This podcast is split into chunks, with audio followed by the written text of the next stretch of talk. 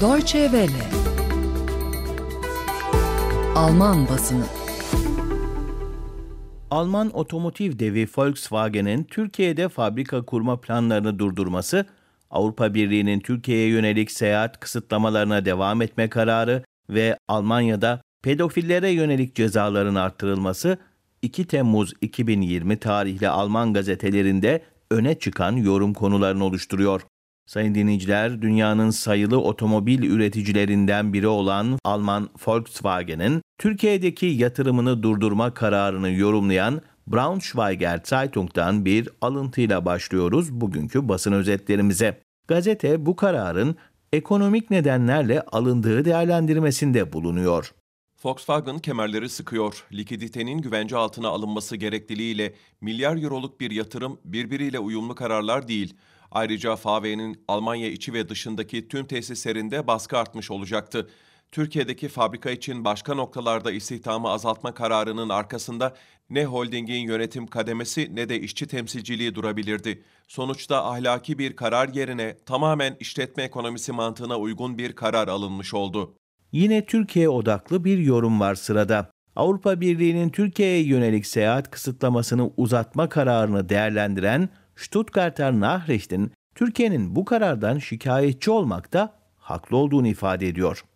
Türkiye, Avrupa Birliği ve Almanya ile olan zorlu ilişkilerinde sürekli kendine adil davranılmadığını söyler durur. Türklerin bu eleştirisi genelde doğru olmasa da koronavirüsle ilgili seyahat uyarıları tartışmalarında onlara hak vermek gerekiyor. Almanya'nın koronavirüs koşulları berbat olan İngiltere'den gelenlerde tehlike görmeyip Türkiye'den gelenlere bu gerekçeyle yaklaşmasının sebebi herhalde bu ülkelerde alınan sağlık tedbirleri olamaz. Değerli dinleyenler, Federal Almanya Adalet Bakanı Christine Lambrecht, çocuklara yönelik cinsel suçlar işleyenler ve bu suçlara ait görüntüleri bulunduranlara bir yıldan başlayan hapis cezası öngören bir yasa tasarısı hazırladı. Frankfurter Allgemeine Zeitung söz konusu tasarıyı destekleyici bir yorumu sayfalarına taşıyor. Suçlular sadece kendini güvende hissetmekte kalmıyor, öylelerde. Zira soruşturma yürüten birimler onlarla ilgili verilere ulaşamıyor.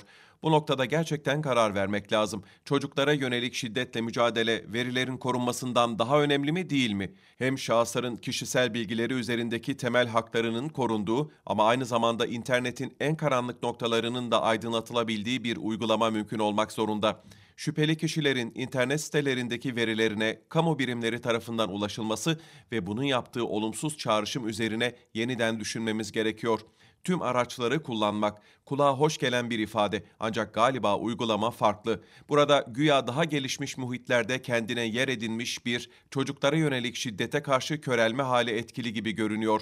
Bu körelme hem faillerin yaptıklarını şiddet olarak adlandırmıyor hem de bunun takibatını yapmıyordu. Ancak artık bunları yapmanın zamanı geldi. Son yorumumuzu yine aynı konuyu değerlendiren Neue Osnabrücker Zeitung'dan aktaracağız. Bu yorumda da Bakan Lambrecht'in tasarısına destek veriliyor. Daha sert cezalar genelde dikkatleri yerine getirilmesi gereken ödevden başka tarafa çeken siyasi bir refleks olarak karşımıza çıkar. Ancak ard arda ortaya çıkan çocuklara yönelik bir dizi iğrenç şiddet olayından sonra Adalet Bakanı Christian Lambrecht'in fikrini değiştirmesi ve suçluların hapis cezalarını uzatmaya yönelik girişimi doğru. Çocuklara cinsel şiddette bulunan suçludur.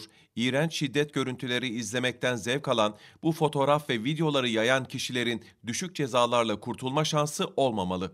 Alman basınından yorum özetlerini dinlediniz.